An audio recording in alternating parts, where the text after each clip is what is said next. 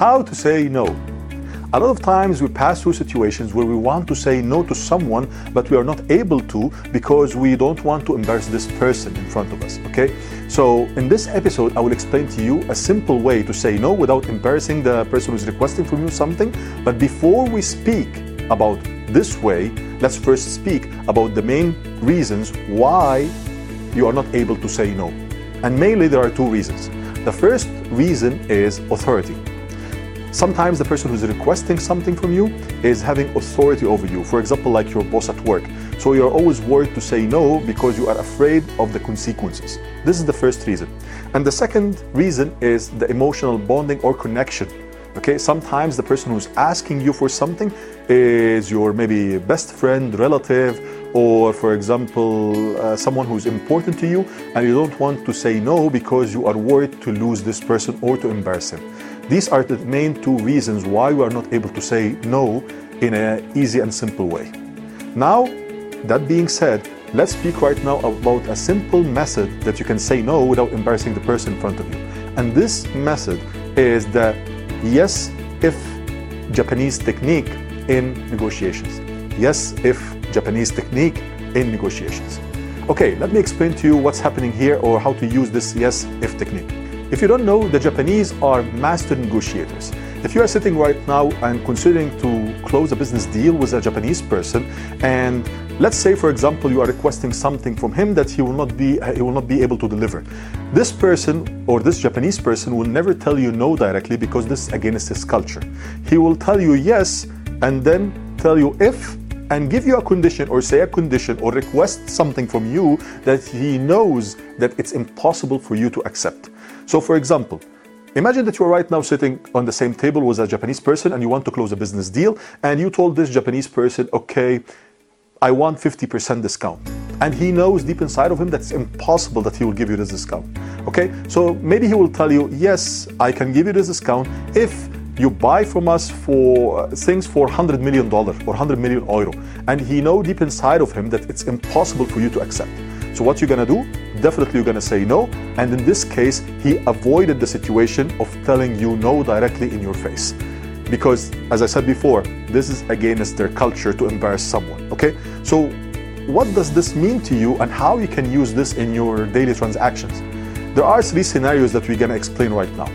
The first scenario is if you are not willing to do something or a request for someone, not willing at all to do this request, somebody requests something and you're not willing to do it, then use exactly the yes if technique like the Japanese are doing or like the example that I just mentioned. When somebody is asking you this thing, tell him okay if and give him uh, a request or ask him for something that you know very well that he will never accept. And in this case, he will say no. This is the first scenario, okay?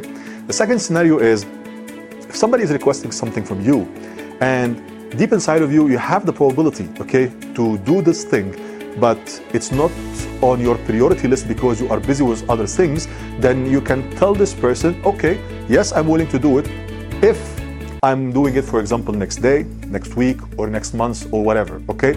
And in this case, it's up to the other person who requested something from you to accept or to reject. So if he's accepting, you can move this task or this action or what he requested from you to another day where you are not busy. Or if he rejected, then it's his decision, okay? This is the second way or second scenario. But what if the person who's requesting something from you, for example, was having authority on you, like your boss, and this person was telling you, no, I'm not willing that you move this or shift this task to, uh, to another day. I want you to do it right now or today. What are you gonna do?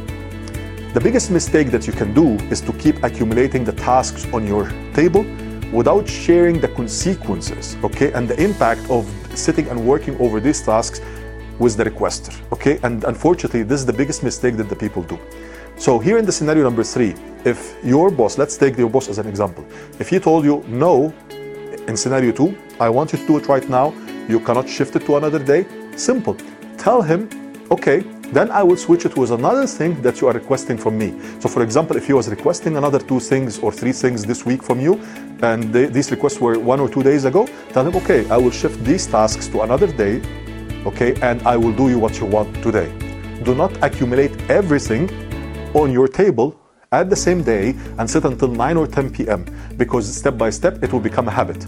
the people who are requesting from you will not feel that they are harmed or damaged by this request because they requested it and they went away. And you will be the, always the person who will suffer, either at home or at work. Okay? So here are the three scenarios as we uh, as I explained them. Choose any of the scenario which fits you and start right now, for example, trying it. But keep in mind two important things before you start using this technique. Okay? The first thing is anything needs practice. So don't think right now that you're going to use this technique and it will work with you in a perfect way. No, you will start using it. You will not look confident at the beginning so the person in front of you will, will push you harder.